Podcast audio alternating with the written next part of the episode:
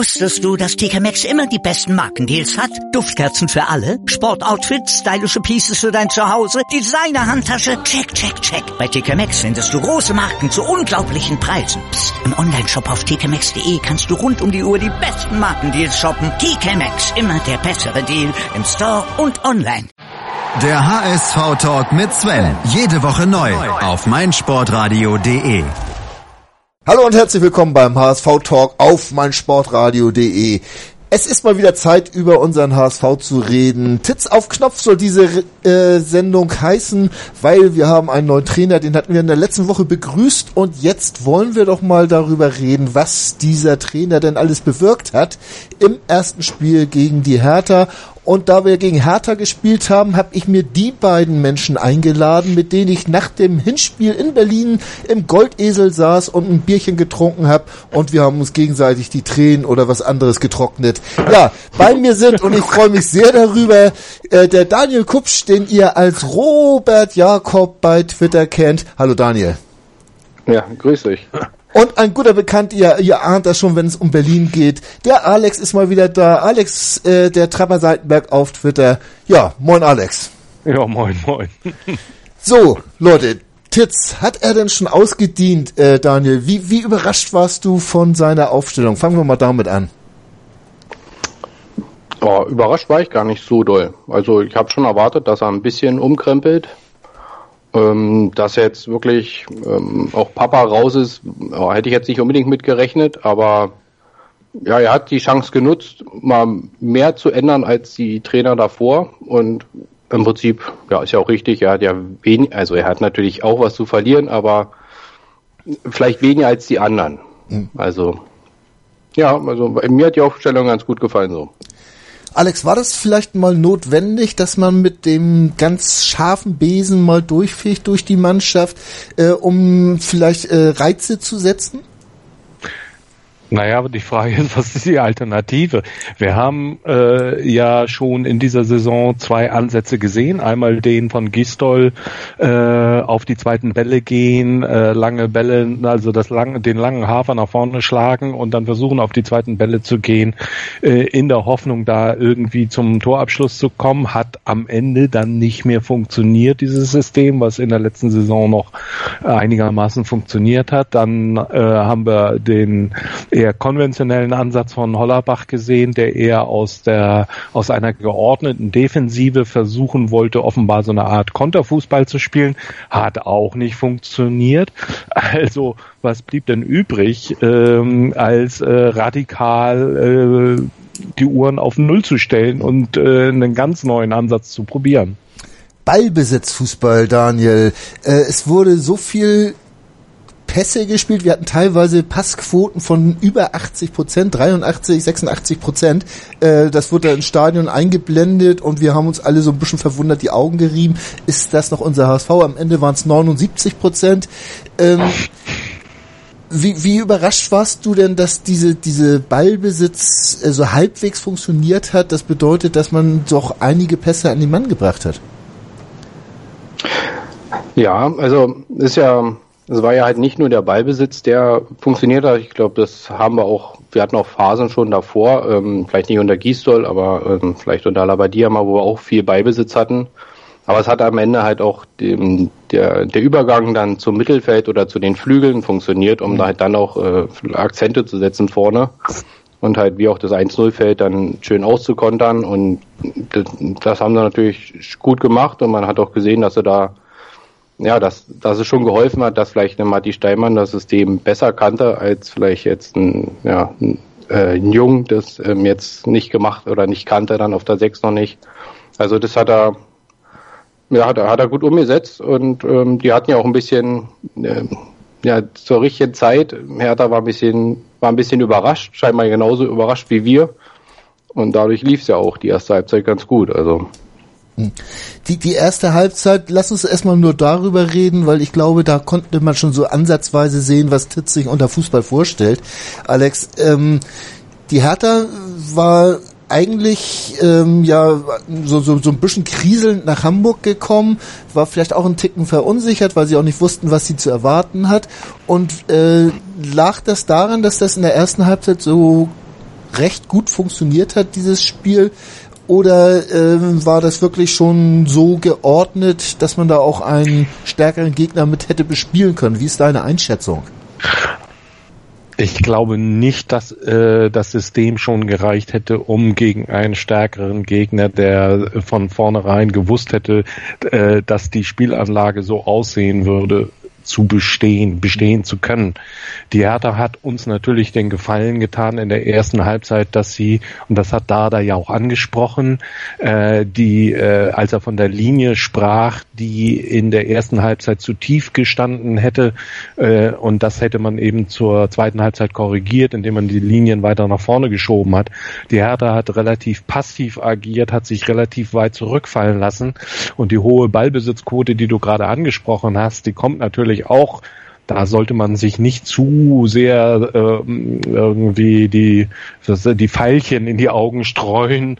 Ähm, äh, daher, dass äh, sie haben uns ungestört relativ hinten schalten und walten lassen in der ersten Halbzeit. Viele Pässe zwischen Pollersbeck und den beiden Innenverteidigern Jung genau. und äh, Van Drongelen, äh, da wurde der Ball hin und her geschoben. Ja, da kommst du natürlich dann irgendwann auch auf eine Passquote, wenn du nicht attackiert wirst. Das hat sich dann in der zweiten Halbzeit verändert. Und äh, prompt äh, wurde es ja dann auch zusehends wackelig. Und insofern, nein, glaube ich nicht, äh, dass wenn eine stärkere Mannschaft oder eine Mannschaft, die das Konzept von vornherein verstanden hätte und entsprechend, äh, wie die Hertha in der zweiten Halbzeit aufgetreten ist, uns angegriffen hätte, dann glaube ich nicht, dass es so gut funktioniert hätte. Also da kamen mehrere Sachen zusammen. Genau.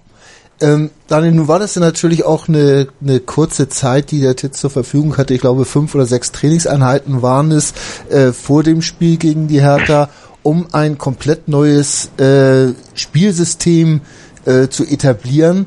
Und äh, wenn man sich jetzt nochmal die Aufstellung zur Verf äh, vor Augen führt, das war ja mit, mit Steinmann natürlich ein zentraler Mann, der unter Titz jetzt diese Saison gespielt hat.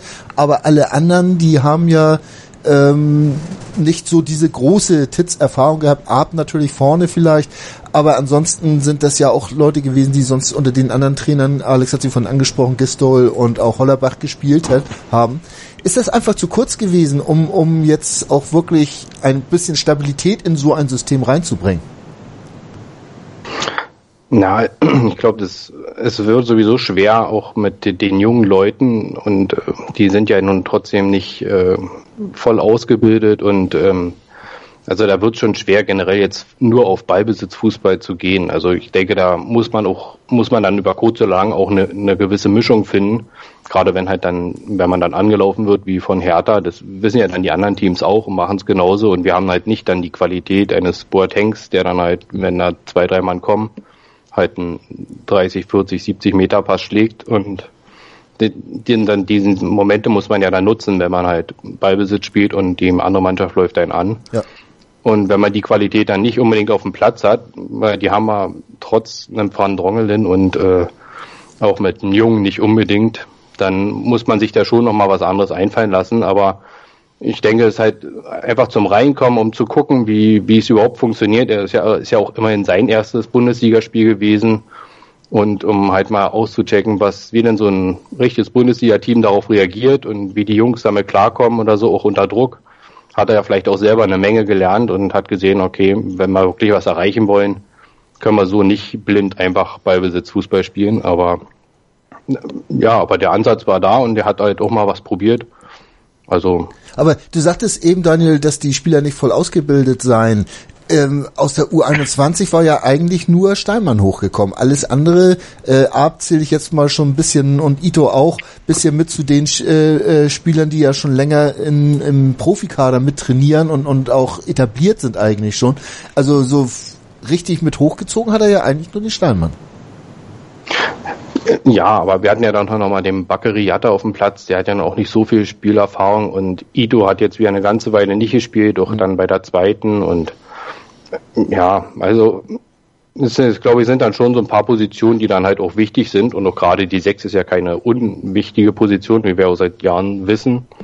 Und dann muss halt nur so ein, so ein Steinmann muss dann halt auch natürlich da noch, noch ein bisschen reifen, so. Also, ja. ausgebildet ist vielleicht nicht, nicht unbedingt der falsche, äh, nicht unbedingt der richtige Ausdruck, aber, wir, ein bisschen Erfahrung fehlt da halt vielleicht einfach noch vielen. Technisch sind die vielleicht sogar besser ausgebildet als manch Alte, die wir auf dem Platz haben sonst. Das, da gehen wir einfach mal von aus. Ähm, Alex, der, der Steinmann ist ja sowieso so ein, ähm, ja, äh, Phänomen, der war ja äh, verliehen, glaube ich, nach, nach Chemnitz. Da ist es konnte genau. dann letzte Saison nicht Fuß fassen und soll jetzt die Geschicke des, des Dinos, äh, des kränkelnden Dinos halten mit unheimlich viel Verantwortung auf dieser Position als alleiniger Sechser äh, äh, vor der Abwehr. Äh, dafür, finde ich, hat er das sehr ansehnlich gemacht, gerade in der ersten Halbzeit. Dafür hat er es super gemacht. Äh, man muss eben sehen, dass diese Spieler äh, ansonsten ja bislang insbesondere er, äh, Klassen tiefer gespielt haben, nicht vor so vielen Zuschauern, nicht in dem Bewusstsein, das ist jetzt quasi meine historische Chance, äh, die ich äh, nach Möglichkeit natürlich nicht aus der Hand geben will. Äh, also da, da ist ja ein immenser Druck auf dem Jungen äh, gelegen. Und äh, gemessen daran hat es natürlich super gemacht. Ja. Andererseits äh, darf man auch nicht zu euphorisch die erste Halbzeit bewerten, weil da gab es auch schon in der ersten Halbzeit ein, zwei Situationen. Ähm, da hat man eben genau das gemerkt. Der Druck ist in der ersten Liga einfach ein ganz anderer als äh, bei der U23. Logisch. Das ist eine ganz klare Sache. Ähm, aber diese, diese Szenen, wo man, wo man gewackelt hat, die hatten wir in den anderen Spielen ja auch. Und ich glaube, dass das Bayern-Spiel, das, da müssen wir gar nicht mehr drüber reden, außer insofern, äh, als dass man da eine, äh, eine Veränderung herbeiführen musste. Und das hat halt äh, Titz gemacht. Ähm, wenn wir jetzt, bevor wir jetzt mal uns nochmal genauer um die um die einzelnen Spieler kümmern, ähm, dieses Spielsystem von von Titz, was wir jetzt am Wochenende gesehen haben, äh, Daniel, hast du das Gefühl, dass das Zukunft hat, wenn man jetzt 14 Tage Zeit hat ja bis äh, zum Stuttgart-Spiel, äh, dass man das ein bisschen besser etablieren kann, vielleicht ein paar Abläufe einstudieren kann, ähm, oder wird er dann doch wieder mehr zum Gebolze äh, äh, umstrukturieren müssen? Ja, ich glaube, die Frage ist halt, wie, wie viel Druck er von oben kriegt, ähm, unbedingt die Klasse halten zu müssen. Also wenn das jetzt immer noch das völlig ausgerufene Ziel ist, dann denke ich, würde man natürlich mit erfahrenen Spielern eh besser fahren. Einfach weil du in so einer Situation, glaube ich, dann, wenn du nur die Klasse halten willst, musst du halt irgendwie hinten dicht machen und vorne irgendwie einen reinknallen. Aber ähm, wenn er ein bisschen, bisschen Ruhe hat und äh, man ihm etwas Zuversicht gibt, dass natürlich alles so auch er so übernehmen kann, dann kann er natürlich mit die, die, die Zeit einfach nutzen und dann könnte er auch ein bisschen noch dran feilen und hat vielleicht auch die Chance, mal gegen Stuttgart noch einen Punkt mitzunehmen oder vielleicht kann man da auch mal gewinnen. Aber ich glaube, um jetzt die Rettung, da werden wir so nicht herbeiführen. Ja. Aber bist, bist du wirklich der Meinung, dass man mit den etablierten Spielern, die jetzt aussortiert äh, worden sind, ähm, besser fahren würde jetzt als mit dieser mit dieser jungen Mannschaft? Weil schließlich haben uns die Etablierten ja dahin geführt, wo wir jetzt letztendlich gelandet sind. Ähm, ich habe gerade nochmal die Tabelle angeguckt, das ist nicht viel besser geworden seit Sonntag. Ja, also ich denke, ja, ich denke schon. Also finde schon, dass man auch die letzten Jahre mal gesehen hat, dass uns am Ende, außer jetzt vielleicht äh, letztes Jahr gegen Wolfsburg, haben uns schon auch immer die etablierten oder die wirklich gestandenen Profis dann äh, auf die Tore gemacht oder halt irgendwie den Hintern gerettet. Also ich glaube schon, dass die wichtig sind, aber am Ende ist ja die Frage erstmal, wollen, wollen wir überhaupt wieder mit Hängen und Würgen irgendwie die Klasse halten und am Ende geht alles so weiter oder will man irgendwann mal den Schritt machen? Und den muss man ja machen, weil, weil so, so geht's ja halt nicht weiter und wir, wir finden es ja auch alle nicht schön. Und jetzt hat er ja die Chance halt, die Zeit zu nutzen, um halt vielleicht mit den Jungen was zu schaffen, aber die Chance würde ich halt größer einschätzen, wenn halt wirklich in der Innenverteidigung halt ein Papa spielt, als wenn halt, ähm, sag mal, da, da Jung vielleicht spielt. Ähm, Alex, gehst du da mit? Siehst du das auch so, dass man diese etablierten Spieler bräuchte, um jetzt die kurzfristigen Erfolge zu erzielen? Oder hast du von diesen etablierten Spielern so ein bisschen die Nase voll? Also ich glaube, das hat gar nichts mit Nase voll oder so. Ich meine, von denen hat ich habe von einigen, ich meine, habe oft genug im HSV-Talk eine Tirade gestartet und äh, äh, kritisiert auf Teufel komm raus. Äh, von, ich habe von einigen die Nase voll, aber ähm, äh, nicht unbedingt jetzt von den etablierten Spielern, sondern von der von der grundsätzlichen Haltung, mit der da Fußball gespielt wird. Und ich habe ja schon häufig genug kritisiert eben auch, dass es an einer wirklichen Spielidentität oder Spielidee mangelt. Mhm. Und ähm, wenn man diesen Ansatz spielen möchte, den der Titz favorisiert, dann glaube ich nicht, dass ein Mavrai und ein Papadopoulos weiterhelfen. Ich glaube, da unterliegt der Papadopoulos einer fehlerhaften Selbsteinschätzung. Klar kann man aus seiner Sicht natürlich, er ist, äh, er ist dieses berühmte Mentalitätsmonster und im Defensivverhalten ähm, vielleicht vielleicht ein Stück weit stabiler als äh, die beiden anderen. Aber äh, sein Passspiel ist eine Katastrophe, genauso wie das von Mavrei und genauso wie das, das ist ja ein traditionelles Problem, was wir in im, im, äh, in der Innenverteidigung haben. Äh, vergessen wir mal nicht da, äh, dass die beiden Spieler geholt worden sind, weil unter anderem ein Giroud in den Jahren davor darum geirrlichtert hat.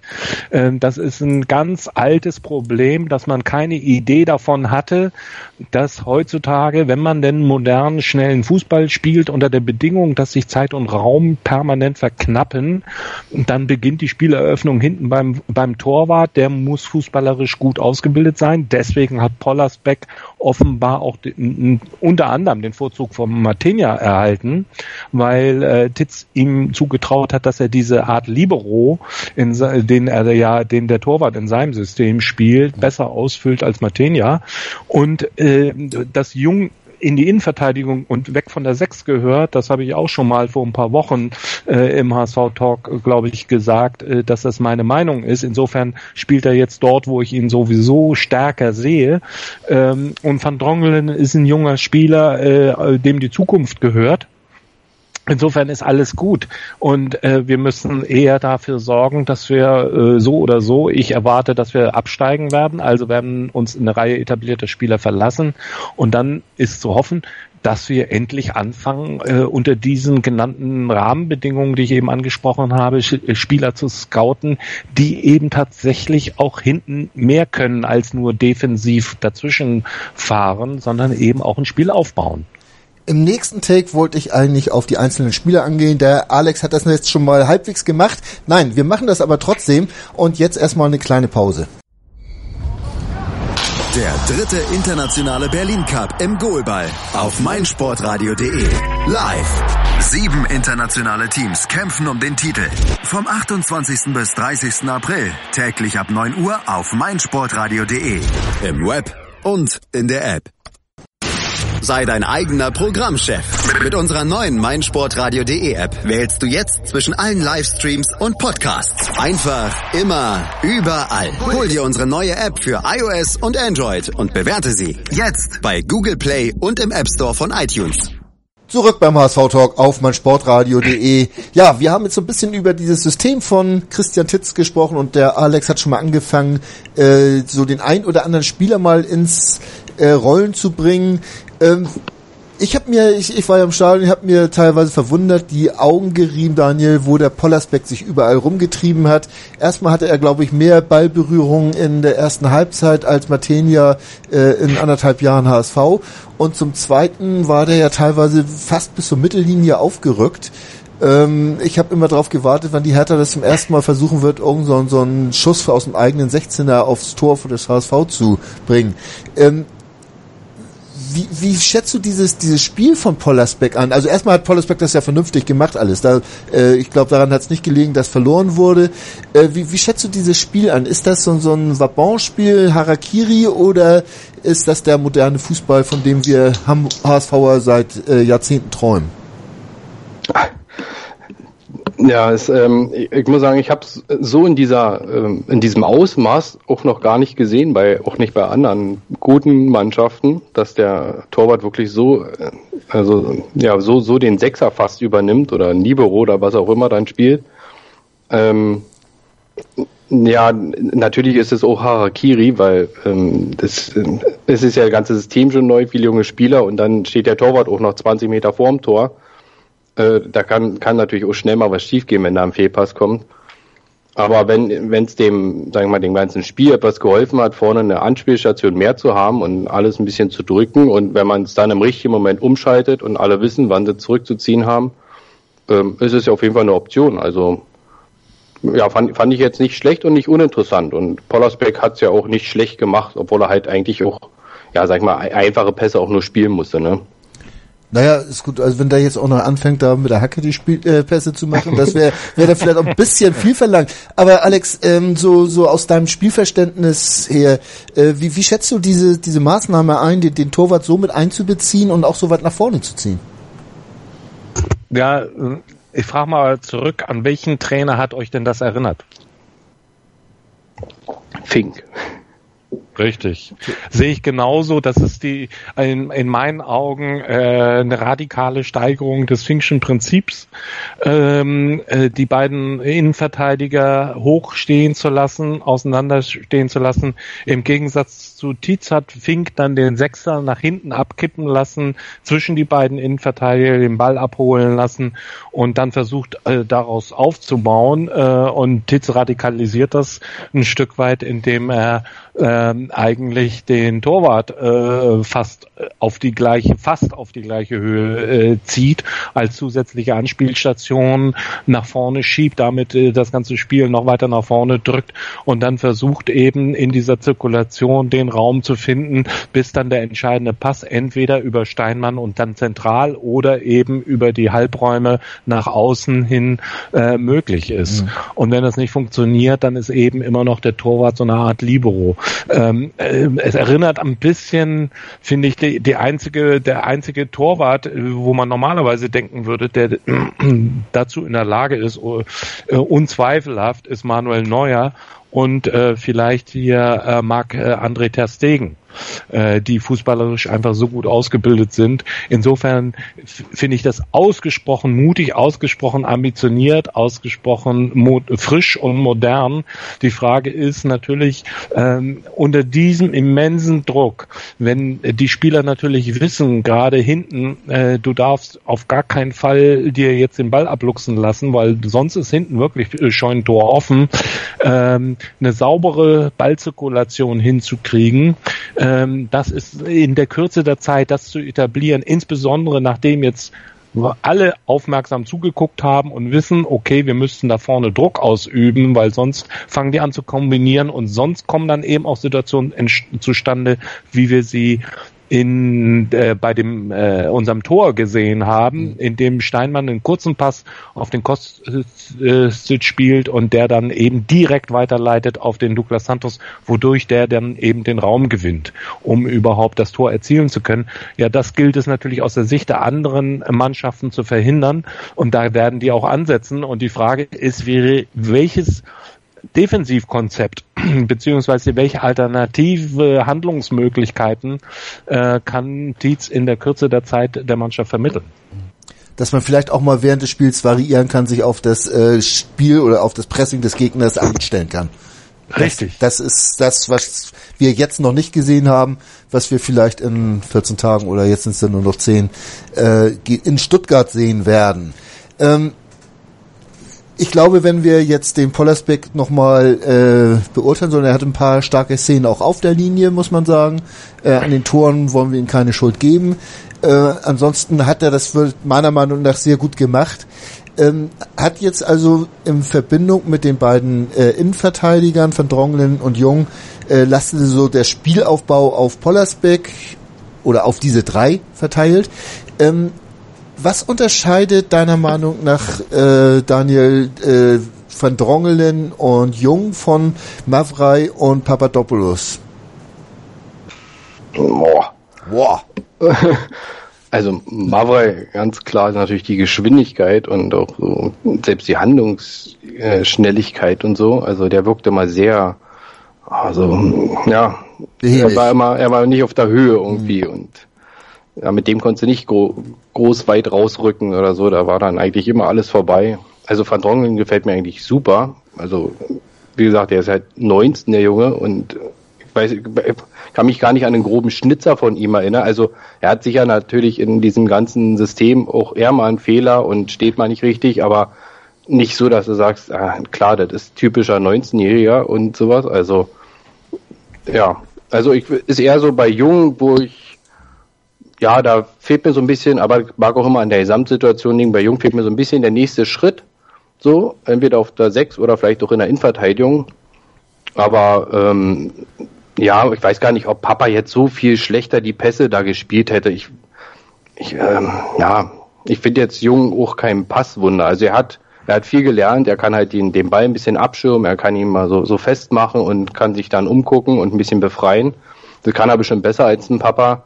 Dafür kann Papa da sicherlich auch ein bisschen mehr klären. Also die beiden jetzt sind vielleicht schwer zu vergleichen, aber auch, ähm, ja, da fand ich jetzt gar nicht so einen großen Unterschied. Aber Rick van Drongelen hätte eigentlich schon viel länger spielen müssen, bin ich der Meinung. Also äh, Rick van Drongelen, wenn wir den mal nehmen, Alex, ist vielleicht so so dieser ähm, ja, Transfererfolg äh, von von äh, Jens Todd es war ja im Vorbereitungsspiel gegen Sparta äh, Rotterdam, äh, das man gemacht hat und da ich weiß nicht, ob man da auf ihn aufmerksam geworden sind, so genau weiß man das glaube ich bis heute noch nicht. Äh, oder ob man ihn vorher wirklich schon beobachtet hat. Das schon beim HSV. Genau, ob man ihn vorher wirklich schon beobachtet hat, äh, man man wagt es zu bezweifeln, aber auf jeden Fall wie auch immer das zustande gekommen ist, schlecht war das ganze nicht. Und äh, der Junge hat sich toll gemacht äh, bislang, da brauchen wir glaube ich gar nicht lange drüber zu reden, hat er erst linker Verteidiger gespielt, dann in der Dreierkette jetzt in der Viererkette Innenverteidigung, macht einen guten Job. Aber äh, Gideon Jung, äh, du hast auch vorhin schon gesagt, du siehst ihn eher als Innenverteidiger denn als Sechser, äh, wo er dann doch als Innenverteidiger auch ein bisschen mehr Zeit hat, äh, mit dem Ball irgendwas anzufangen. Äh, als Sechser da da ist er vielleicht ein bisschen zu sehr unter Druck und, und, und dann fehlt ihm da doch noch die Übersicht. Oder woran ja, was, machst du das fest? Was mir gefa äh, gefallen hat am Steinmann ist, äh, es sind manchmal gar nicht die spektakulären Dinge, die da den Unterschied machen, sondern es ist die Handlungsschnelligkeit, es ist der, der kurze, der, die kurze Ablage zu dem Mann, der dann eben was Kreatives äh, damit machen kann. Ja. So wie eben bei dem Tor, wo er eben durch eigentlich durch einen ganz simplen, kurzen Einkontakt äh, Pass ähm, zu äh, dem richtigen Mann, nämlich zu Kostic, spielt, der dann eben den Douglas Santos auf die Reise schickt. Äh, dadurch entstehen irgendwie diese Geschichten und nicht, indem man wie äh, Tolgay Aslan oder so mit dem Kopf unten blind in drei Gegenspieler Aber reinrennt. Die Frage ging schon nach Jung, ne, Alex? Ne? Die Frage Bitte? ging schon nach Jung. Ja, ähm, aber bei Jung ist es äh, ist es eben auch so. Äh, genau das äh, hat mir eben gefehlt im Gegensatz zum Steinmann. Äh, er kann den Ball gut abschirmen, er hat sich da unglaublich, finde ich, äh, weiterentwickelt. Er kann auch saubere Pässe spielen, aber er hat eben nicht. Von Steinmann hast du drei, vier wirklich äh, Pässe gesehen, die scharf in die Mitte auch nach vorne gespielt waren, die dann auch wirklich durchkamen. Mhm. Ähm, sowas habe ich von Jungen eigentlich so gut wie nie gesehen. Jetzt weiß ich, Und äh, das macht den, den Unterschied. Mhm. Du brauchst auf der 6 jemanden als nächste Umschaltstation, um den Ball eben wirklich dann irgendwann mal erfolgversprechend nach vorne zu bringen.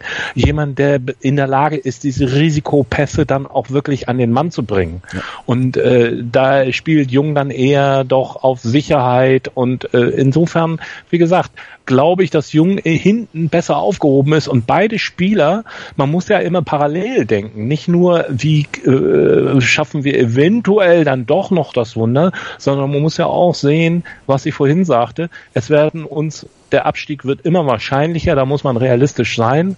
Äh, mit welchen Spielern willst du denn in Zukunft irgendwie ein neues Spielsystem etablieren? Und wann willst du damit anfangen? Wenn nicht jetzt, wann denn dann? Ja. Nö, äh, das sehe ich dann auch genauso, da sind wir schon wieder auf einer Höhe. Ähm, lass uns nochmal über die beiden Außenverteidiger reden. Ich fange wieder bei Daniel an. Ähm, Sakai spielt, weil wir keinen anderen Rechtsverteidiger haben? ja. Ja. Ja. Ja. Ich glaube, so es, kurz äh, kann man das machen, leider Gottes. Wir, ne? haben, wir haben ja bloß noch die Option Diekmeyer und der passt wahrscheinlich noch viel weniger in äh, irgendwelche Kurzpassspiele oder Systeme. Äh, von daher, ja, gibt scheinbar, ich weiß nicht, in der U21, ob noch irgendwas da. Der Beonek ja seit Jahr und Tag auch schon ein paar Jahre da, aber ist auch noch nicht so ganz so wahrscheinlich der große Bringer, ne? Mhm.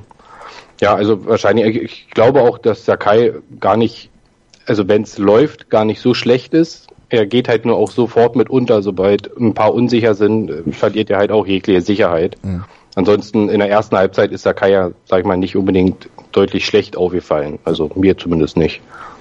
Ähm, Alex, hast du da Einwände von dem, was wir jetzt gesagt haben?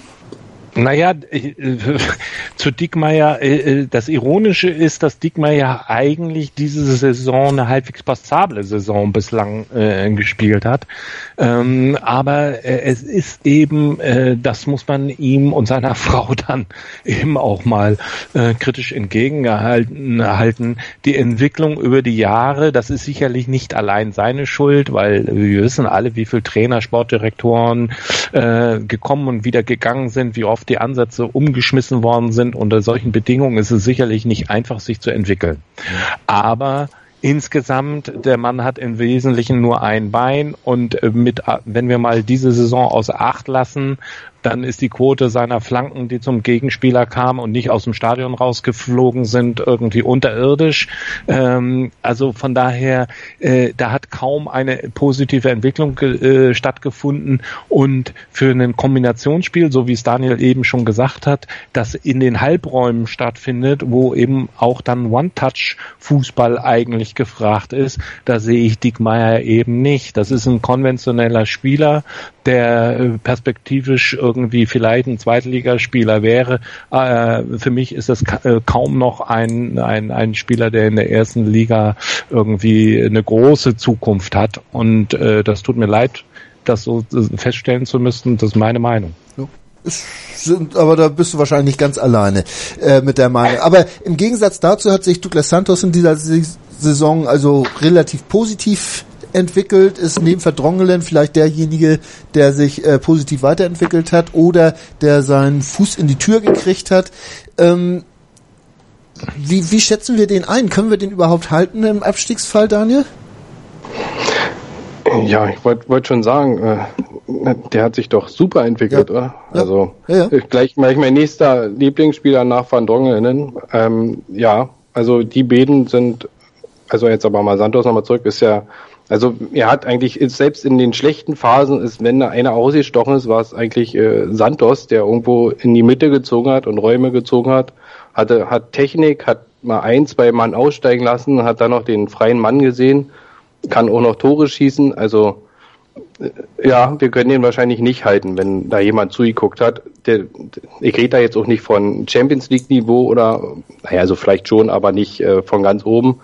Aber für äh, ja, Vereine wie Leverkusen oder Dortmund oder so, denke ich auf jeden Fall interessant und wird auf jeden Fall schwer. Und er ist scheinbar dazu auch noch ein ordentlicher Profi im Vergleich jetzt zu Wallace. Sprechen wir also, gleich noch drüber.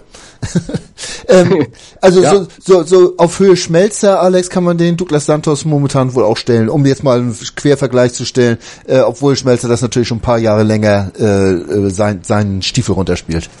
Als ich über äh, diese Sendung nachgedacht habe, habe ich natürlich auch über Douglas Santos nachgedacht und in der Tat, ich bin zu dem gleichen Ergebnis gekommen. Mhm. Äh, ich fürchte und äh, ich sehe ihm sehr gerne zu. Ich sehe ihm seit Wochen sehr gerne zu. Ähm, er ist für mich äh, eigentlich die positive Entwicklung in dieser Saison ohne, ohne Frage. Äh, bringt äh, selbst in den beschissenen Spielen noch eine halbwegs akzeptable Leistung, sticht positiv heraus, ähm, ist ein Spieler, den wir, äh, ich glaube, es ist völlig illusorisch, dass wir den in der zweiten Liga halten können. Ja. Wir sind auch auf Transfererlöse ja in erheblichem Maße angewiesen. Und er ist ein Spieler, auch da gehe ich mit, der zum Beispiel für einen Verein wie Borussia Dortmund angesichts der Tatsache, dass Schmelzer auch nicht jünger wird und Douglas Santos ein junger Spieler ist, ich glaube, dass der noch in einer besseren Mannschaft noch viel besser zum Tragen käme und äh, mit dem kannst du Kombinationsfußball spielen. Also warum nicht Dortmund als nächste Station? Äh, wenn die uns einen guten Preis zahlen, äh, dann bin ich immer noch traurig, äh, weil ich glaube, so schnell werden wir einen Spieler dieser Klasse nicht mehr beim HSV sehen. Befürchte ich auch. Ja. Morgen wird der 24, der Douglas Santos. Äh, und wie gesagt, äh, mit Schmelzer wird er sich vielleicht messen können. Daniel. Und, ma, und mal ehrlich, der Schmelzer würde bei uns genauso aussehen wie Diekmeyer auf der rechten Seite. also bin ich mir ziemlich sicher. Der, Weil der kann in Dortmund sicherlich funktionieren, aber da könnten bestimmt auch andere funktionieren. Gut. Äh, funktionieren tut auf jeden Fall unser nächstes Break, bevor wir uns um das Mittelfeld kümmern, ähm, weil die Zeit schon mal wieder am Laufen ist hier. Wusstest du, dass TK Maxx immer die besten Markendeals hat? Duftkerzen für alle, Sportoutfits, stylische Pieces für dein Zuhause, Designer-Handtasche, check, check, check. Bei TK Maxx findest du große Marken zu unglaublichen Preisen. Psst. im Onlineshop auf tkmaxx.de kannst du rund um die Uhr die besten Markendeals shoppen. TK Maxx, immer der bessere Deal im Store und online. Ich habe mich natürlich schockverliebt, weil die war wirklich ganz, ganz klein. So begann die Mensch-Hund-Beziehung zwischen Christina und Tierschutzhund Frieda. Und wie es danach, nach dem ersten Moment der Verliebtheit, so weiterging und welche Klippen es danach zu umschiffen galt, das hört ihr in der neuen Ausgabe von Iswas Dog, dem Podcast für harmonische Mensch-Hund-Beziehungen. Iswas Dog? Mit Malte Asmus. Überall, wo es Podcasts gibt. Das DHB Handball-Länderspiel in Leipzig auf meinsportradio.de. Live. Die deutsche Handballnationalmannschaft gegen Serbien. Am 4. April ab 19 Uhr auf meinsportradio.de. Im Web und in der App. Ihr hört den HSV-Talk auf meinsportradio.de. Mein Name ist Sven Schulze. Ich glaube, ich habe das noch gar nicht gesagt und ihr seid jetzt überrascht, dass ihr meinen Namen hört. Sven GZ bei Twitter. Und zu Gast habe ich heute den Alex Seitenberg, Ed Trapper Seitenberg und den Daniel Kupsch, Ed Robert Jakob. Und wir haben jetzt so ein bisschen in die Mannschaft reingerochen, die Defensive mal abgehandelt und jetzt wollen wir uns mal um das Mittelfeld kümmern. Über den guten Steinmann äh, haben wir schon relativ viel geredet, deswegen wir werden in Nebensätzen immer wieder auf ihn zu sprechen kommen. Ähm, aber ob er jetzt das Gesicht ist des HSV in den nächsten Jahren, das muss sich erstmal zeigen und da wollen wir auch noch nicht zu viel rein interpretieren. Gegen Hertha haben angefangen im Mittelfeld Kostic, Schand und Holtby vor Steinmann und Ito auf der rechten Seite oder besser das linke Seite. Die haben wir endlich mal gewechselt, die Flügel. Sonst war es ja immer relativ statisch, was der HSV da gemacht hat. Diesmal haben sie gewechselt gegen die Hertha. Ähm, wenn wir über Kostic reden, ich glaube, bei der Saison, wir brauchen da nicht viel zu reden, äh, wäre oder bliebe ein Gewinn für den HSV, aber man wird ihn nicht mit in die zweite Liga nehmen können. Ein Hand wird man nicht mitnehmen wollen. Ein Holtby wird man sich nicht leisten können. Obwohl bei Holtby müssen wir noch mal ganz kurz drüber reden, Daniel. Ähm, wenn man eine so enge Verbindung zum Trainer hat ähm, und dann gleich wieder in die Startaufstellung ähm, rein rotiert von vom ja ganz weit draußen. Äh, wie hast du ihn gesehen gegen die Hertha? Hm, naja, so lala. Also er war jetzt äh, kein Totalausfall, aber ich fand auch nicht, dass er schon überzeugt hat oder dass unbedingt eine Berechtigung dafür da ist, ihn nochmal spielen zu lassen. Also ist auch, er hat ja auch seine Stärken gerade im Anlaufen und wir hatten ja durch unseren Ballbesitz, Fußball, wenn wir es so nennen wollen, quasi in der ersten Halbzeit, brauchten wir ja quasi auch nicht unbedingt jemanden, der jetzt so anläuft. Und dadurch, äh, ja, er ist ja auch nicht der schlechteste im, im, für die Pässe und so oder mal einen kleinen Chip-Pass. Also er hat schon reingepasst, aber ich fand jetzt nicht überragend und ja. Äh, wer spielte beim HSV noch überragend? Ach nee, äh, das lassen wir jetzt mal dahingestellt, diese Frage, wollen wir nicht genauer diskutieren. Ähm, dieses Mittelfeld, was jetzt, äh, was wir hatten gegen Hertha, ähm, Alex, äh, wir haben, du hast es eben schon mal gesagt, diese Kurzpässe, wir haben teilweise genau. Kurzpässe genau. über drei, vier Stationen gesehen, die angekommen sind. One-Touch aus Football. Den Halb, auch aus den Halbräumen über außen, genau. äh, relativ flexibel und damit auch relativ schwer auszurechnen, und, vorausgesetzt der Gegner lässt uns das spielen. Und dabei haben gerade in der ersten Halbzeit Hand und Holtby ja eigentlich eine ziemliche Rolle gespielt, weil die ja von diesen äh, entweder nach außen hin die Pässe von Steinmann oder dann halt äh, auch teilweise in die Mitte und von da aus äh, abprallend nach außen mit äh, One Touch halt. Ähm, wie, wie hast du das gesehen? Also ist gut, solange einen der, der Gegner gelassen hat, sah das ganz gut aus. Ähm, hat das Zukunft mit diesem per, äh, Personal da in der Mitte oder ähm, wird das wohl eher nichts werden? In der ersten Liga äh, wüsste ich nicht, wer es sonst spielen sollte. Äh, äh, Waldschmidt hat mich zum, zum x-ten Mal enttäuscht. Das war für mich zu wenig. Ähm, Holtby sehe ich ein bisschen differenzierter. Äh, der hat in der Tat nicht wirklich glänzen können. Ähm, dazu war das Spiel auch vielleicht nicht geeignet und äh, er war auch viel zu lange raus. Da fehlt ein bisschen die, der Spielrhythmus. Aber ich sehe es auch ein bisschen anders. Ähm, wir haben, wir haben selbstverständlich haben wir die Spieler angenommen gelaufen. Äh, das waren Fiete Ab und, äh, und eben auch Holby, die da vorne angelaufen haben. Und das ist ganz gut geglückt. Wir haben einige Spiel, äh, einige Bälle so erobert, weil dann eben der Jahrstein den langen Hafer spielen musste und den konnten wir dann relativ gut wieder aufnehmen. Ähm, aber das ist dann eben erstmal was für Taktiker oder so. Das ist sicherlich nichts, was jetzt den Zuschauer besonders erfreut und wo er sich denkt, wow, der Holby, äh, der Lewis, der hat äh, jetzt heute aber richtig ein mega Spiel geliefert. Der hat seine Funktion als läuferisch äh, starker Spieler, wenn du das Mittelfeld dann eben verdichten willst. Und ich vermute, dass es mit zum Defensivkonzept von Tietz gehört. Äh, er hat ja gesagt, er hat nicht nur eine Idee, wie mit dem Ball gespielt werden soll, sondern auch wie gegen den Ball gespielt werden soll. Ähm, insofern glaube ich auch nicht, äh, er hat sich äh, für Holtby entschieden, nicht weil er dessen Privattrainer mal gewesen ist oder weil er persönlich persönliche Beziehung zu denen hat, das halte ich alles für böswillige Unterstellung, sondern weil der im Training innerhalb seiner Philosophie am ehesten reingepasst hat. Und gut, er hat äh, jetzt eben in dem Spiel nicht so geglänzt, aber ich glaube nicht, dass es ein Argument ist zu sagen, gegen Stuttgart spielt er jetzt nicht. Zumal sich da ja auch erstmal wieder was finden muss in, in, im Gesamtkonzept und Richtig. man nach diesen fünf Trainingseinheiten oder lass es sechs gewesen sein, nicht zwingend damit rechnen kann, dass da schon alles oder, oder, oder mehr als die Hälfte funktioniert. Ähm, dann haben er wir, hat ja auch seine Chance verdient gehabt, oder? Also gab ja auch keinen Grund, jetzt Holby nicht mal spielen zu lassen.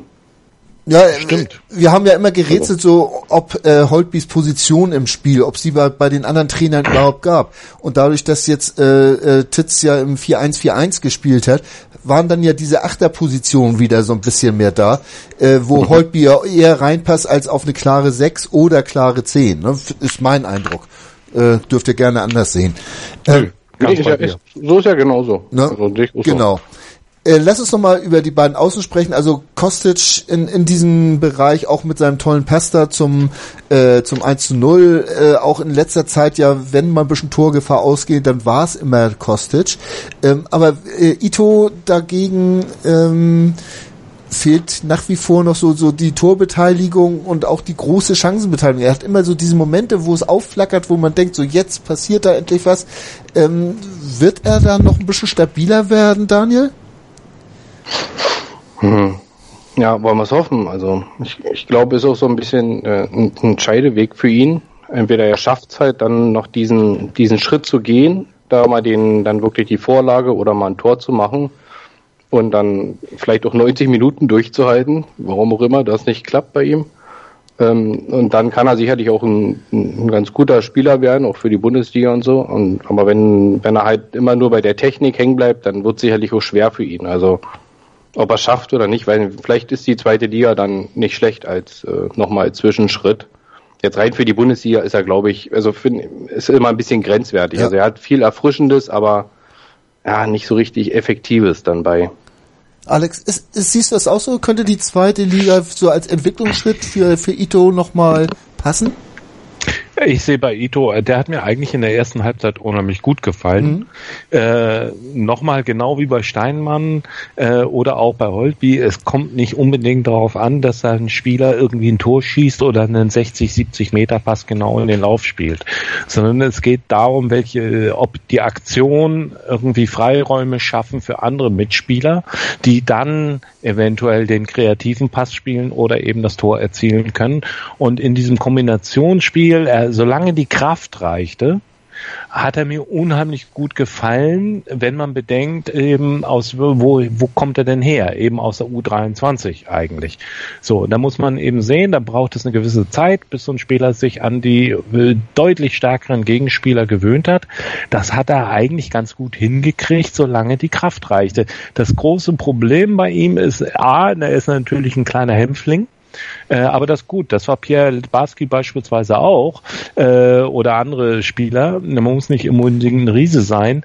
Ähm, aber es ist ein, für mich bislang nach wie vor ein Kraftproblem. Man hat gemerkt, so ab der 60., 65. Minu äh, 60. Minute, äh, 55., 60. Minute, da baute der doch merklich ab. Mhm. Und dann war nicht mehr so diese Spritzigkeit da, die er eben für sein Spiel braucht. Wenn er das hinkriegt, äh, konditionell auf dem Tempo und Niveau dann 80 Minuten zumindest durchzuhalten, dann ist äh, zweite Liga sicherlich äh, auch ein Spieler, mit dem man äh, genau diese Art von Fußball irgendwie spielen kann. Weil da ist, wird zwar einerseits mehr geholzt, aber da sind natürlich auch Spieler, die von diesem, diese trickreichen äh, Sachen drauf haben, die schnell und wendig sind, wie er eher äh, dünn gesät. Insofern kann so ein Spieler dann auch ein entscheidendes Plus geben. Ähm, dann lass uns nochmal in der Entwicklung und in der Sicht auf jeden Fall nochmal auf Bakary Jatta zu sprechen kommen, ähm, der ja ein ganz anderer Typ ist, der mehr über die Kraft und Dynamik kommt als äh, denn über die Technik. Daniel, ähm, wie siehst du ihn? Äh, du hattest eben schon gesagt, dass er nicht ganz so den Unterschied natürlich gebracht hat nach seiner Einwechslung. Er äh, hatte allerdings ja auch eine etwas schwierigere Phase, ne? Äh, nochmal, Ito hat hier einen Unterschied gebracht? Nee, Jatta. Jatta. Jatta. Jatta. Jatta. Bakari. Ja, ja, ähm, ja äh, mein Bakary Jatta, äh, ja, in dem Spiel war natürlich eh die Phase natürlich ganz schlecht, wo er kam. Genau, das mal. Da war ja im Prinzip schon alles, äh, ja, schon die Messe gelesen, also da konnte er nicht mehr viel machen, aber in den Spielen davor war er natürlich ähm, irgendwie, weiß ich auch nicht, wie ausgewechselt und hat auch hier jetzt in dem Spiel aber auch trotzdem diese Ansätze weiterhin gezeigt. Also ja, ich, also ich finde Batteriata, ähm, sogar ein bisschen äh, interessanter als Ito im Moment. Also ja. ja brauchen wir nicht. Also ich finde, ich finde halt auch, dass ein, ein Flügelspieler, also ähm, schon irgendwo auch äh, oder ein Flügelstürmer auch eine gewisse Torgefahr oder auch äh, eine, nächsten Mal einen Pass so querlegen kann, dass dann auch jemand äh, den erreicht oder eine Vorlage. Also da muss vom, da muss man schon auch ausgehen und daran muss man die auch ein bisschen messen. Weil am Ende, ja, bleibt ja dann nicht mehr so viel. Die kann ja entweder macht sie alle der Stürmer, aber wenn, wir können ja auch nicht sagen, er spielt schön und dribbelt schön, aber ist total uneffektiv, dann ja. bringt's, bringt's ja doch keinem was. Bringt keinem was. Ähm, Alex Jatta ist vielleicht der, der, der Prototyp, dem die zweite Liga so richtig gut tun könnte, um mal eine Zeit lang auch äh, Spielerfahrung zu sammeln. Äh, er ist ja jetzt immer nur sporadisch gekommen, ist unter Hollerbach so zwei, drei Spiele gemacht, aber äh, sonst ja auch schon lange wieder aus dem Blickfeld so ein bisschen verschwunden gewesen. Äh, das könnte jemand sein, der sich dann auch wirklich in der zweiten Liga vielleicht nochmal entwickelt und als als Zukunfts- äh, oder als Hoffnungsträger so, so ein bisschen für den HSV. Oder siehst du, äh, setzt sich das so hoch an?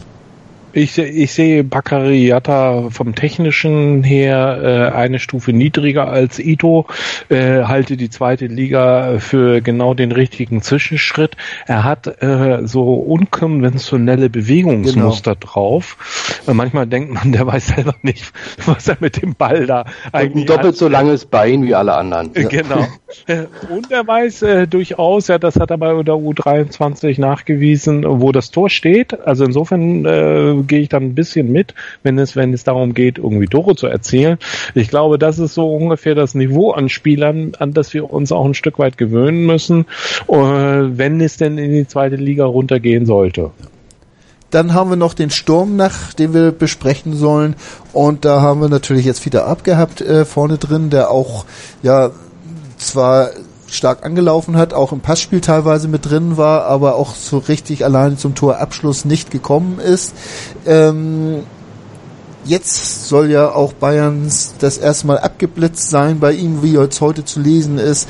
Das tolle Angebot und dafür hat er ein Riesenangebot vom HSV vorliegen, äh, was wir uns in der zweiten Liga wahrscheinlich gar nicht leisten können, das ganze Gehalt zu bezahlen. Äh, weiß man alles nicht. Ähm, Fiete Ab, äh, natürlich wäre es wünschenswert, wenn er bei uns bleiben würde, Alex, wenn er das neue Gesicht des HSV bleiben könnte. Äh, wie siehst du da die Chancen? Mäßig. Ähm, ich befürchte so ein bisschen, dass er dann doch dem Ruf des, äh, des äh, Geldes irgendwie erliegt. Wäre ich sein Berater, würde ich ihm raten, noch zwei Jahre äh, zu bleiben, äh, weil er eben tatsächlich ein Vertrauensverhältnis zu diesem Trainer hat, ja. dieser Trainer ihn entwickelt und gefördert hat. Und ähm, äh, der Einbruch, klar, da gibt es viele Gründe. Er war krank, er hatte Abitur und so weiter. Aber äh, man hat eben auch gesehen, natürlich sofort reagieren die anderen Mannschaften auf neue Spielsysteme, auf neue Stürmer. Die Trauben hängen hoch und wenn ich mir vorstelle, wie viele Spieler bei Bayern am Ende gescheitert sind, auch wenn die sicherlich ihm, äh, so habe ich gehört, so ein Angebot gemacht haben nach dem Motto, wir verleihen dich dann erstmal wieder, damit du reifst ja. äh, und nicht sofort überfordert wirst.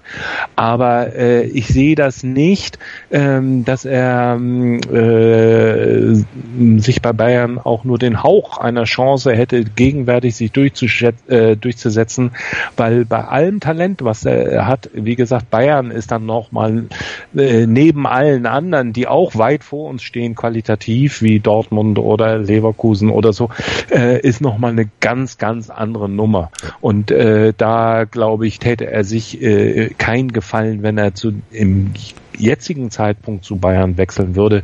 Er ist noch so jung, wenn er das mit 20, 21, 22 täte, äh, hat er immer noch äh, zwölf Jahre, um richtig fettes Ko äh, fette Kohle äh, abzugreifen und Titel zu gewinnen. Insofern würde ich ihm eigentlich raten zu bleiben, aber mh, mm, ich bin da skeptisch. Er wird dich höchstwahrscheinlich auch gar nicht um Rat fragen. Nee, behaupte ich jetzt einfach mal so. Und was ich auch behaupte, ist, dass er beim HSV auch nicht Hunger leiden würde. Ähm, du hast eben gesagt, der Trainer könnte da äh, derjenige sein, der auch ein Faktor ist, weil die beiden ja Vertrauensverhältnis haben. Ob der Trainer denn eine Zukunft beim HSV hat, da wollen wir nach dem nächsten Break mal drüber reden. Das meinsportradio.de Bundesliga-Tippspiel. Tippe die Spiele der Fußball-Bundesliga und gewinne. Nach Saisonende winkt ein Jahresabo von Elf Freunde oder No Sports. Und jeden Spieltag hast du die Chance auf das aktuelle Heft von Elf Freunde und No Sports plus ein Überraschungsgoodie. Das Bundesliga-Tippspiel auf meinsportradio.de. Mach jetzt mit. Alle Infos und Teilnahmebedingungen findest du auf meinsportradio.de slash Tippspiel. Einzigartige Augenblicke. Einmalige Momente. Unvergessene Emotionen. Andreas präsentiert das Spiel meines Lebens. Täglich 21 Uhr auf meinsportradio.de. Willkommen zurück beim HSV Talk auf meinsportradio.de. Robert Jakob, der Daniel Kupsch ist da und der Alex Seitenberg, den ihr auch als Trapper kennt. Mein Name ist Sven Schulze, ihr habt das jetzt vielleicht mitbekommen. Äh, wir möchten jetzt nochmal kurz über den Trainer sprechen und vor allen Dingen über seine Zukunftsaussichten. Auf jeden Fall liegt mir das Thema, das, das brennt mir so unter den Nägeln. Ähm, persönliche Einschätzung, man weiß natürlich noch nichts Genaues nicht, aber Daniel, wie groß siehst du die Chance, dass äh, in der, einer anstehenden, ich gehe jetzt einfach mal von einer Zweitligasaison aus, äh, Christian Titz unser Trainer sein könnte? Also eigentlich habe ich die Chance recht hoch gesehen, ähm, bis äh, ja, wieder in der Presse irgendwas rumgeschrieben wurde, dass es äh, nur bis zum Saisonende geht. Ähm, ja, ich könnte da jetzt eher meine Hoffnung ausdrücken, als dass ich da irgendwie Chancen abwerten kann. Also wie gesagt, Sportchef ist noch nicht da. Ähm, wir sind ja noch nicht auf und nicht abgestiegen. Also ich glaube. Aufsteigen werden wir auch nicht mehr diese Saison. Nee, also nicht drin geblieben, ja. Also ich glaube, das ist ein bisschen schwer schon zu entscheiden. Ich glaube, wichtig ist, wird man ein, ein, die Handschrift über mehrere Spiele sehen oder über alle Spiele und ja. äh, auch Verbesserungen und ein Fortschritt einfach in dem gesamten äh, System, auch mit den jungen Spielern, dann wäre es eigentlich ähm, ja fatal, ihn dann gleich wieder zu entlassen und mit, mit einem neuen Trainer in die zweite Liga zu gehen. Ja. Aber ist halt immer noch dieses Problem, wie, wie, wie sieht der Verein das? Ist immer noch alles auf Nicht-Abstieg und äh, nur Krampf, dann kann er natürlich auch am Ende noch ja vielleicht verbrannt sein oder die haben ihn vielleicht gar nicht so wertgeschätzt, sondern waren jetzt so froh, dass nochmal jemand was versucht. Ich hoffe natürlich Ersteres. Ähm, Alex, bei dieser ganzen Trainerdiskussion, die jetzt auch kommen wird, äh, welche Rolle äh, siehst du dabei Bernhard Peters? Na, die entscheiden hoffentlich, hoffentlich äh, für mich der Einzige, der da wirklich Ahnung hat. Sorry, ich will dem Bernd Hoffmann nicht zu nahe treten, aber ähm, ich meine, das ist ein Kardinalproblem, auch das habe ich ja nun häufig genug hier beklagt äh, und da muss ich dann ausnahmsweise mal dem Torwart Ex-Torwarttrainer von Aserbaidschan, äh, Uli Stein, recht geben, wenn der Abstieg kommt wenn er denn kommen sollte, dann ist er aber sowas von verdient, weil eben wirklich über Jahre unglaublich viel falsch gemacht worden ist. Und äh, da sind keine höheren Mächte schuld. Da muss man mal aufhören mit diesem Quatsch. Das ist Inkompetenz und Missmanagement auf äh, vielen, vielen Ebenen und Stationen gewesen. Und so gesehen äh, hoffe ich, ähm, äh, dass man jetzt wirklich dem einzigen, der da wirklich auch mal über den Tellerrand denkt und äh, konzeptionell schnell denken kann, der auch in die Zukunft denken kann, den Sport äh, tatsächlich analysieren kann, dass man dem vertraut und dementsprechend, ähm, dass der eben äh, sich da durchsetzen kann, denn ich glaube, der hält sehr viel von dem Titz mhm. und ähm, ich befürchte aber, um auf deine Frage, die du eben an Daniel gestellt hast, irgendwie wie groß sind die Chancen? Ich glaube, die Chancen liegen eher bei 20 Prozent, weil so wie wir leider unseren HSV kennengelernt haben, wird man eher versuchen, wieder und da war der Alex einmal kurz weg und jetzt haben wir ihn wieder reingeholt in unser Gespräch. Ich bitte das zu entschuldigen, aber Alex hatte keine Lust mehr über den HSV zu reden und das schon seit längerem. Alex, äh, genau, du hast 20 Prozent äh, äh, Chance gesehen. Äh, wo sind denn die 80 Prozent, die du siehst? Ja, ich glaube, das hatte ich äh, ins Off dann äh, gesprochen. Ich glaube, so wie ich den HSV kenne, wird er eben wieder mehr äh, auch in Richtung Marketing Marketing schielen, äh, öffentlichkeitswirksame Lösungen präsentieren wollen. Und da glaube ich, dass so ein Trainer wie äh, der Keller einer ist, der vielleicht irgendwie äh, in die Favoritenrolle käme, anstatt dass man eben einen, einen Jungen, an einem Jungen im Sinne von unerfahren, nicht etablierten Trainer in der ersten Liga zumindest, wie dem äh, Tietz irgendwie äh, festhält und sein Vertrauen darin da reinsteckt. Ich hoffe natürlich, dass es anders kommt. Wäre ja mal schade. Ich glaube, da sind wir uns alle einig. Wir wollen Titz wir, wir schreiben jetzt mal. Wir wollen Tiss, wir, wir schreiben mal. Keller auch für einen sehr guten Trainer halte. Ja. Hat er bei Union ja bewiesen und die Unioner, ich weiß nicht, ob es in langsam mal gedämmert ist, äh, werden sich wahrscheinlich ins Knie schießen inzwischen, denn sie haben ihn entlassen, da waren sie, waren sie noch vorne mit in der zweiten Liga und inzwischen sind sie ja irgendwo im Mittelfeld angelangt, irgendwie um Platz 10 oder Aber 11 oder 12. Das soll uns ja sowas von egal sein, zumal nicht ja. alle von uns in Berlin wohnen, ja. Ich bin ja, in der Minderheit, ich weiß das, aber ähm, wenn Titz sich jetzt profilieren will, dann muss er bei den Problemen, die jetzt anstehen, eine klare Linie fahren. Papadopoulos, äh, Daniel, ähm, hat Papadopoulos unter Titz noch eine Chance zu spielen oder zurück in den Kader zu kommen? Mein, mein Lieblingsfreund Papa, ja. Ähm, nein, ich, äh, nein, glaube ich, glaube ich, wird ganz schwer. Ja. Obwohl ich ihn jetzt auch nicht komplett rasieren würde, vielleicht. Also ich würde es vielleicht ein bisschen, ja, also es ist ja auch okay, wenn man Spieler hat, die auch mal ihre Meinung sagen. Es war vielleicht eher der Zeitpunkt und irgendwie so die Art und Weise oder so, dass man gespürt hat, dass es eher beleidigt ist, als wenn er mal sagt, naja, man hätte es vielleicht anders probieren können. Aber ähm, ja, wird wahrscheinlich schwer für ihn. Also Alex, ähm, die, die, die Art und Weise, was Papa da gemacht hat, dass das ein No-Go ist, das, das wissen wir alle. Man kann nach dem ersten Spiel nicht den Trainer gleich rasieren und, und der Meinung sein, dass man mehr weiß als der. Äh, das war reine gekränkte Eitelkeit, oder? Ja, Absolut. Äh, was ich aus seiner Sicht natürlich verstehe, weil er kommt eben über die Mentalität. Ich will ja. ihm gar nicht absprechen, dass er in der Vergangenheit auch tatsächlich immer alles reingeschmissen hat, was ihm zur Verfügung stand. Er ist eben diese Sorte Spieler, aber äh, es fehlt ihm so ein bisschen wie bei auch äh, Familie Dickmeier äh, die Selbstkritik und äh, er hat eben auch klare Defizite, das muss man ganz klar sehen. Und äh, äh, unabhängig davon irgendwie, es ist ein absolutes No-Go. Er kann dass ein Spieler unzufrieden ist, der nicht spielt, das will ich doch wohl hoffen. Äh, wenn er wenn er zufrieden wäre, dass er nicht spielt, dann wäre er sowieso falsch am äh, fehl am Platze.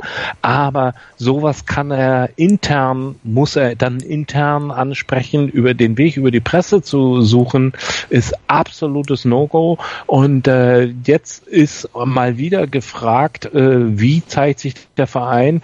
Gibt es da einen starken Ersatz? Sag ich mal, Sportdirektor äh, im Zusammenspiel, ja. Wettstein, Thomas von Hesen, vielleicht auch Bernd Hoffmann, ne, die dem Trainer den Rücken stärken und einfach mal äh, klare Kante zeigen, dass äh, das einfach nicht geht. Wallacey auch nochmal kurz angesprochen. Äh, ja, man kann auch schöne Bildchen machen während des Spiels, habe ich nachher auch gemacht. Aber äh, ich bin auch kein Angestellter des Vereins. Ähm, das Vergehen, kann man das gleichsetzen, Daniel, oder ist das vielleicht noch eher zu verknusen, weil er ja Freizeit hatte offiziell, er war ja nicht im Kader? Ähm, ja, nicht beim Spiel zu erscheinen, boah, weiß ich nicht, da bin ich jetzt irgendwie nicht äh, Profi genug oder Fußballprofi genug, um ob sie, also macht man natürlich nicht. Also die zwölf Stunden hat ja eigentlich jeder Zeit und äh, steht dann noch zu seinem Team da, aber na gut, wir haben ja eh schon gespürt, dass er nicht mehr unbedingt will und äh, irgendwie scheinbar mehr überredet wurde von Hollerbach nochmal zu bleiben und ich hatte ja auch selber ein bisschen Hoffnung in ihn, dass er sich vielleicht doch nochmal durchsetzt. Aber ich glaube, viel entscheidender ist dann eher so die Geschichte, dass äh, Titz ihn ja irgendwie gefragt hat, ob er Innenverteidigung spielt und er sagt, äh, nee, will er nicht oder es kann er sich jetzt nicht vorstellen und also ja, also das für mich eigentlich fast schlimmer als was Papa gemacht hat. Aber ja, also wäre für mich zumindest äh, in dem Punkt dann sofort gestrichen und deswegen ist er wahrscheinlich auch schon raus. So, gestrichen also. seid ihr jetzt auch, weil unsere Stunde ist rum. Ähm, wir haben jetzt einmal diese äh, neue Situation beim HSV um Christian Titz versucht zu beleuchten mit den neuen Spielern, die da sind. Vielleicht kommt ja noch der eine oder andere dazu. Ähm, ich fand das ganz interessant, was ihr gesagt habt, eure Ansichten und ich hoffe, den Zuschau äh, Zuhörern geht das ähnlich. ähm, zu sehen gab's ja nicht so viel bei uns, aber äh, nichtsdestotrotz möchte ich mich ganz herzlich bei euch bedanken, dass ihr da wart für eure Zeit und ja, für mich bleibt es jetzt nur noch Tschüss zu sagen. Bis zum nächsten Mal beim HSV Talk hier auf meinem Sportradio.de. Danke euch beiden. Ciao. Moin. Moin. Hast das Spiel gesehen? Ja. War ganz gut, ne? Der HSV-Talk mit Sven. Ganz provokant gefragt, mit Adler werden wir abgeschieden? Analysen. Ich sehe das durchaus positiv. Hintergründe. Mit dieser Ausgliederung unterwirft sich die Fußball AG dem Aktienrecht. Und offene Worte. Das war einfach nicht schön. Ich will sowas nie wiedersehen. Der, der HSV-Talk. Jede Woche neu. Auch als Podcast erhältlich. Auf meinsportradio.de.